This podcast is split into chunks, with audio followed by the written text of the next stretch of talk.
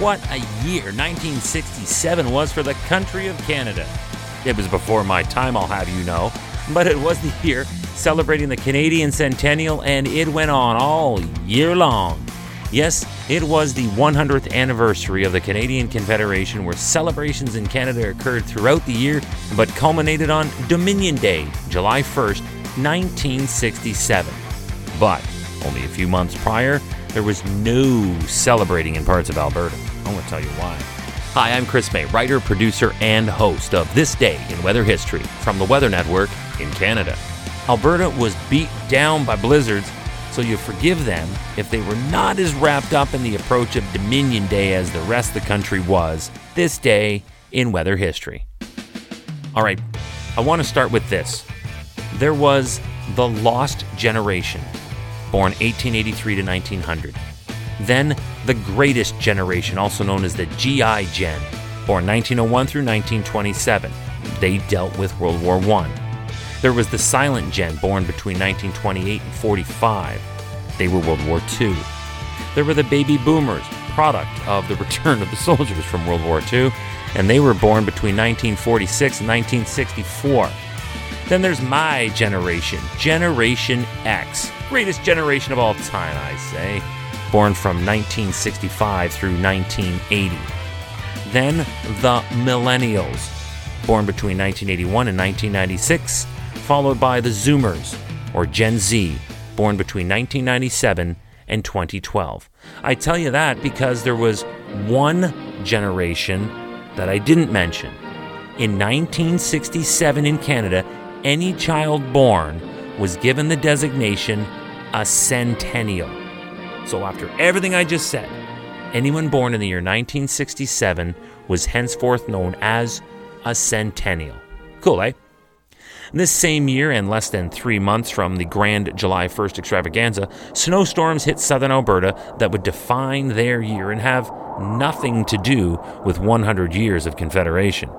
There were a series of storms in this. There was April 17th to 20th. That picked up again April 27th through the 29th. And then an unwelcome encore happened at the beginning of May. This deluge brought an unprecedented amount of snow into the area, and in some cases, after the full series, there was reported to have been as much as 175 centimeters. And that is also known as 5 feet 9 inches of snow.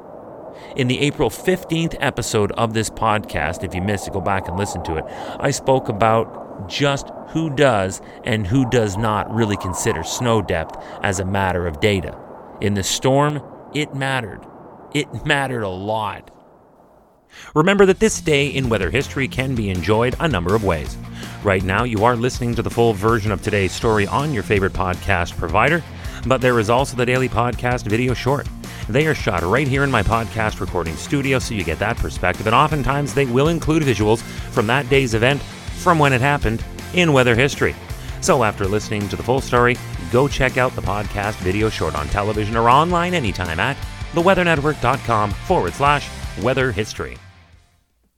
Because these storms hit while we were getting later on into April, many cattlehead were already out in their pastures. This was a big problem when you consider over five and a half feet of snow and the obvious sustained cold that would have accompanied such an event. Thousands of cattle, unable to find grass, would sadly die from this long duration weather event. But it was not without an international effort to save these animals, as a total of nine helicopters from both Canada and the United States military pitched in to airlift more than 30 tons of feed for the cattle, while Army units were dispatched to assist in trying to dig away and clear the crippling amount of snow. And it didn't just involve efforts to save livestock. Helicopters were also used in an effort to transport fuel and get food to stranded residents of southern Alberta. And when I say crippling, I meant it to the truest extent of its very definition. Motorists were stranded on roads and highways, and a special Canadian Pacific Railway unit was sent out to help in the rescue. It was a special rigged rescue train that was pushing a snowplow. It was the only machine strong enough to get through the high drifts in an effort to save what was reported as being 30 stranded motorists at Stirling that was 19 miles south. In that distress situation, there were families who had been there since early in the morning. This went on all day and all night. The children were rescued and they were brought to safety earlier in the day when they were picked up, get this, by Alberta government telephone line crews.